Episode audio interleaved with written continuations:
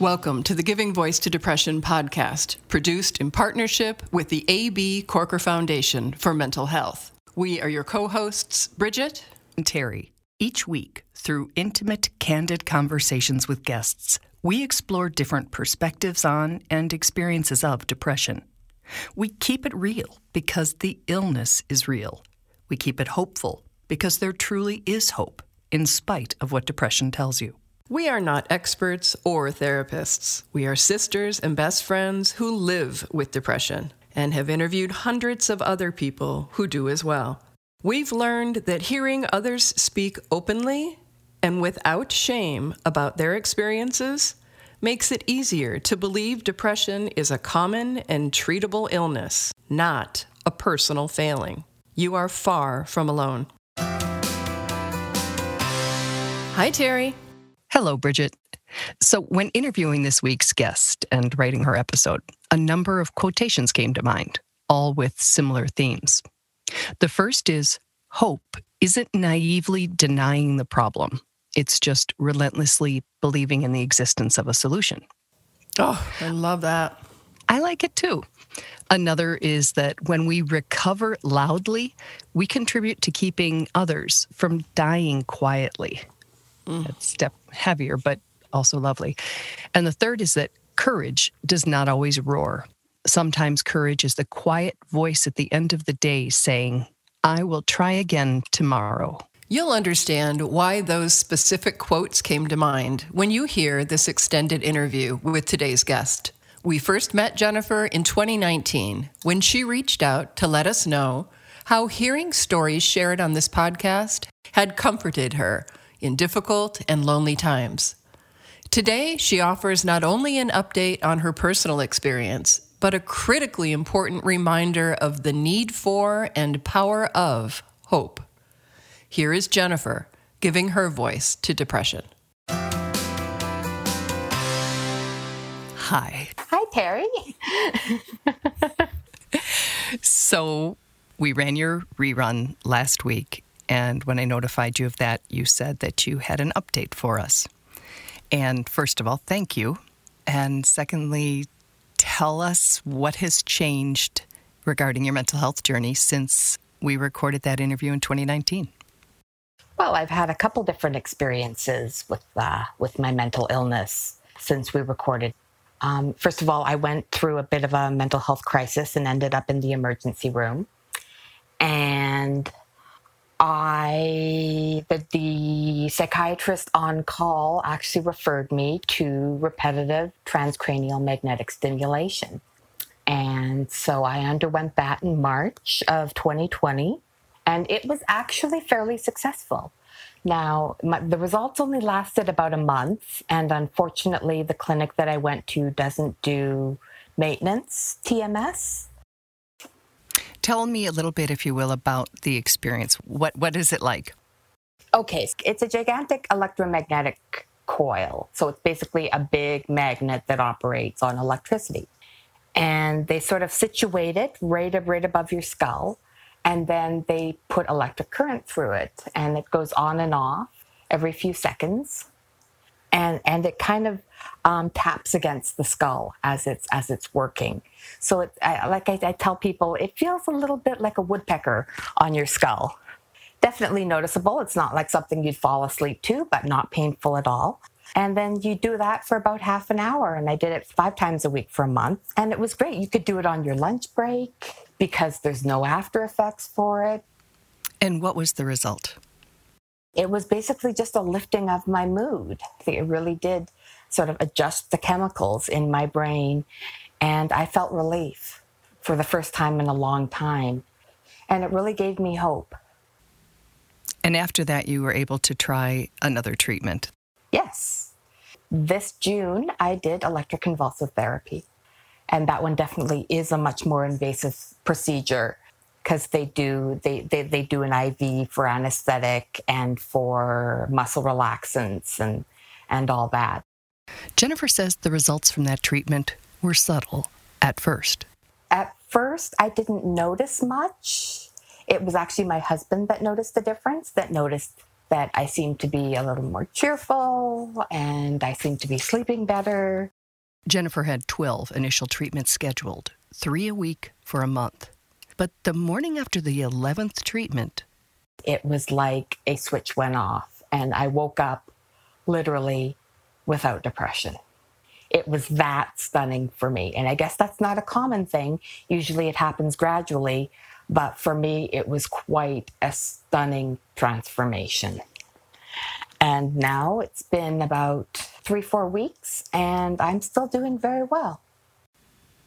Tell me what waking up without depression means. What does that feel like? For me, it's it's more of an absence than a presence. I just woke up and it was gone, and it felt so good like someone had literally flicked a switch and turned on the light and turned a light on in my brain and suddenly that darkness and that dreariness just wasn't there the darkness and dreariness just wasn't there the point here if we may is not that tms or ect or any particular med does or doesn't work but that something might and that we are well worth the effort of finding it, even if it's really hard and takes a long while, as it has for Jennifer. What were you able to access, enjoy, appreciate that you weren't when you were in your depression? Just enjoying my husband's presence, enjoying things around me.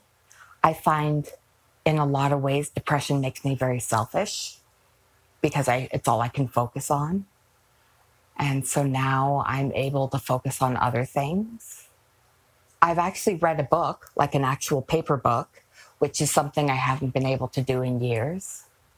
So, yeah, it's given me that back. Hmm. So, would you describe what you're feeling as happiness, or is it more what could be described as quote unquote normal?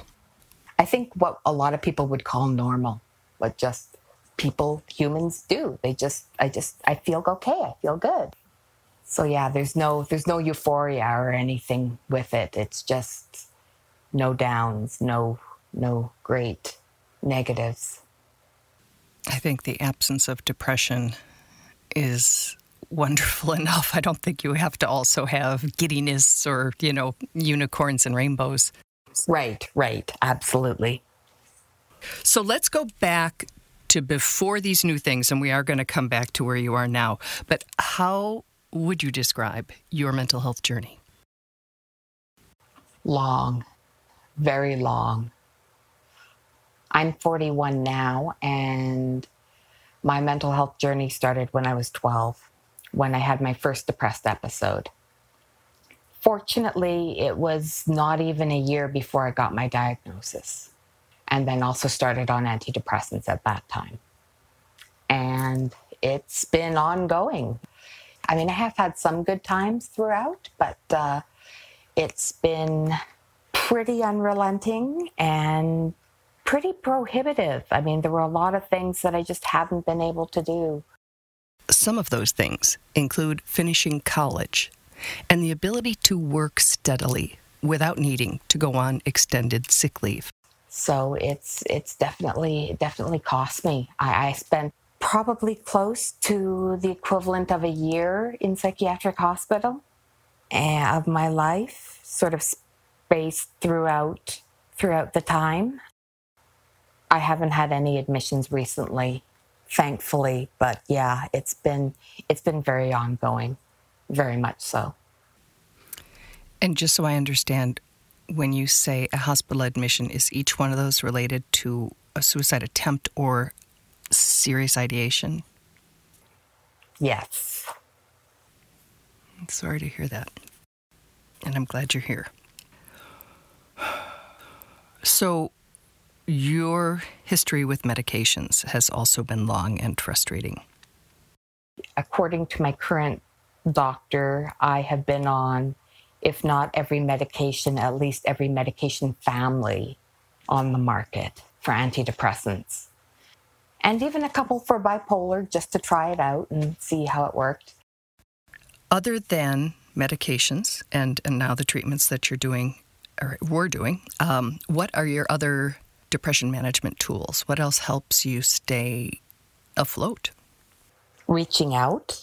Um, I have an incredibly supportive husband, which helps immensely. My family is also really supportive, which is great. Um, doing basic things like getting enough sleep and eating regularly helps tremendously. I really can't stress that enough. Like, I know when you're depressed, you don't want to eat, but not eating, then your blood sugar gets low, and then you just, it can throw off your mood even more. It is so important, especially I know for me, the sleep as well. If I have a bad night's sleep, my mood is completely off the next day. And I've noticed that even now, even now with, with my treatment with uh, electroconvulsive therapy, I still need a good night's sleep and I still need to eat regularly. When you say your family and your husband are very supportive, I would love to know how they support you because it can be really hard to know what to do for someone, and it can be, I think, really difficult to accept support. So, if you wouldn't mind sharing a little bit about what support looks and feels like.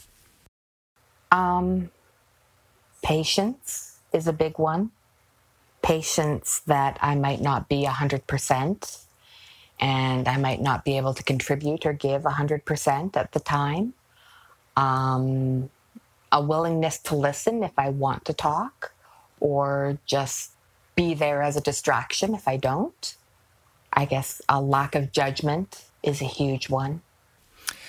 Were you just lucky to get really supportive people in your life, or was there some education effort where you had to convince them that this is real, uh, explain to them that that idea of listen to me if I feel like talking? Yeah, um, it's been an ongoing process. I know when I was younger, my parents weren't always as understanding. I think sometimes they got frustrated because, especially when I was younger, I didn't know how to express my depression. And so sometimes I'd express it in inappropriate ways. My husband, I've been very lucky with him because he's just always had this knack for just knowing when to be there and how. But yeah, I think overall I've been very lucky. Given lots of us uh, do not have a support system that um, we would call healthy or reliable, is there anything you have learned through all of your experiences that you can say to somebody listening in terms of two parts asking for what they need and offering what somebody may or may not have the words to ask for? It took me a lot of years to learn to ask. Because, like I said, when I was younger, I didn't have the tools. It was just something that I sort of learned through trial and error, unfortunately. Well, let me ask it another way. What do you ask for? Because I don't know that I even know what to ask for. I just ask if they can, if I can have a moment of their time. Sometimes it's physical comfort with my husband, like I need a hug or something. Sometimes it's the ability to just vent without judgment, no matter how ridiculous I sound. I marvel at and respect the ability to ask for what you need. I think that that's difficult under the best of circumstances, and being depressed does not qualify as that. So to be able to say, I just need you to sit with me, I need you to hold me, I need you to listen to me and not talk back. Those are all, I think, amazing skills to have. And I also think they could make a huge difference to somebody. Yes, yes. And also not having the fear, not being like, I don't want to vent because I'll sound quote unquote crazy or I don't want to seem selfish or I don't want to seem weak or whatever. Just, I think one of the big things is being able to push past that and say, I need to ask for this anyways, even though it may seem hard or it may be hard to be able to still push forward and ask for it, even if you have a little bit of fear about what the response might be. And over the years, have you explained to the people you're asking for that support that you don't need them to be experts or have the exact right answer or advice? You just need them to shut up and listen sometimes? Right, right. Yes, yes. And sometimes I'll turn to a loved one and they'll say, I don't know what to do to help. And I'll have to admit, I don't know what how you could what you, you could do to help either. I just I just need you here And I need you to acknowledge that I feel like garbage right now.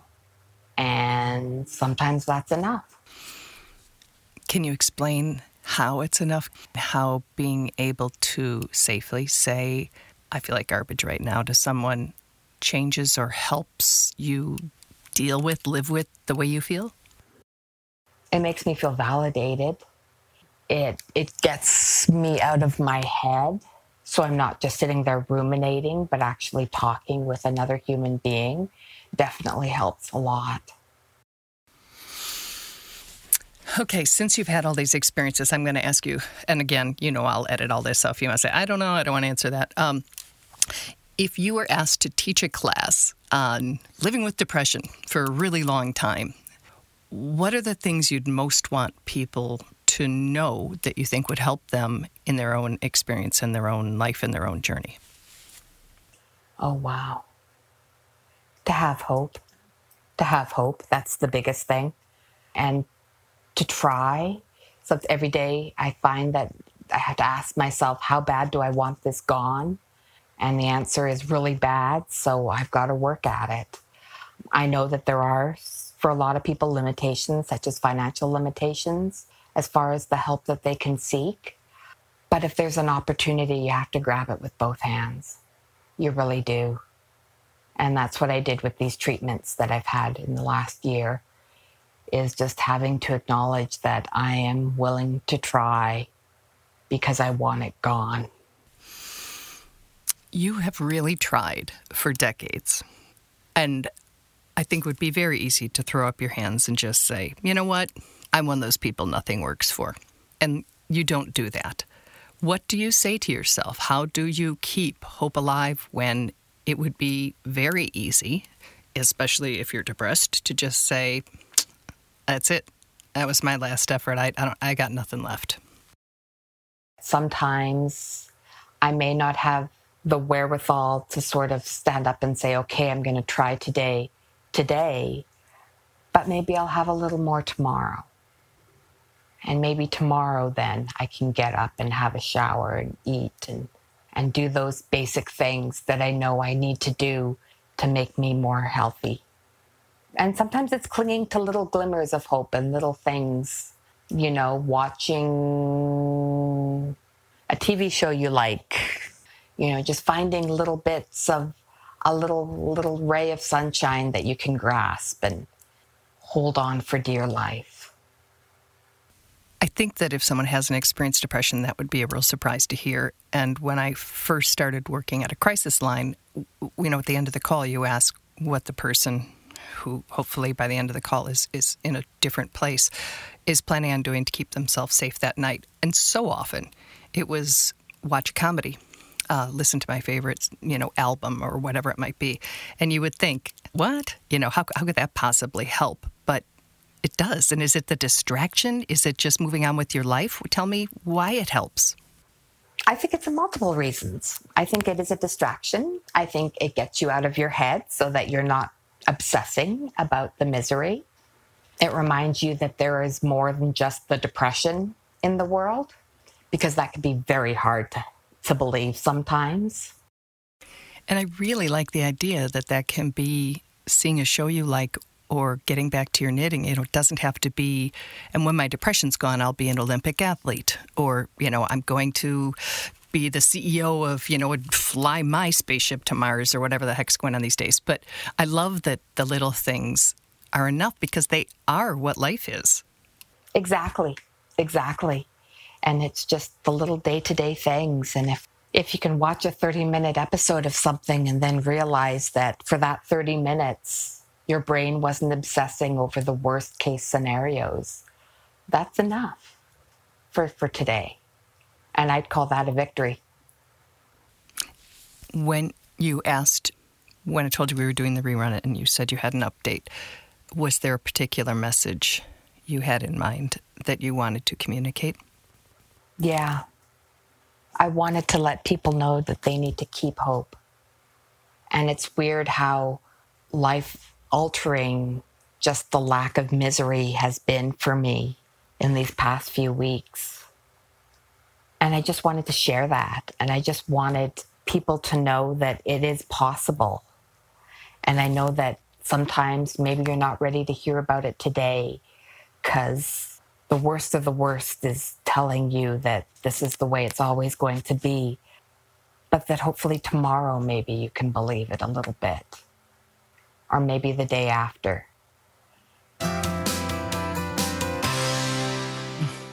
Or maybe the day after.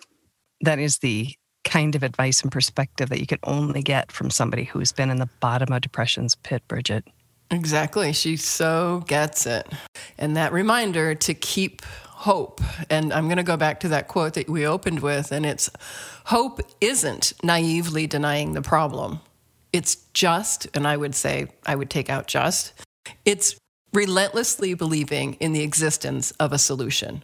And Jennifer, wow, are you ever the embodiment of looking for solutions and holding on to hope? Thank you so much. You're unbelievably inspiring to me, Jennifer. I also just want to say that we will be linking, uh, there's lots of information, of course, everywhere uh, online, but the Mayo Clinic site has information about TMS and ECT, just if somebody wants to learn a little bit more about those treatments before perhaps speaking with a therapist or psychiatrist or doctor about them. Thanks for your time again, Jennifer. Thank you for sharing your story and your experience. And thank you, Bridget. Bye. We truly hope that our podcast brings a little more understanding, helps you better articulate your experience of depression, or better understand how to support someone else's. We invite you to join us for daily posts on the Giving Voice to Depression Facebook page and on Twitter and Instagram at Voice Depression. It is a comfort to be among fellow travelers on depression's dark road. And remember if you're struggling, speak up. If someone else is, listen up.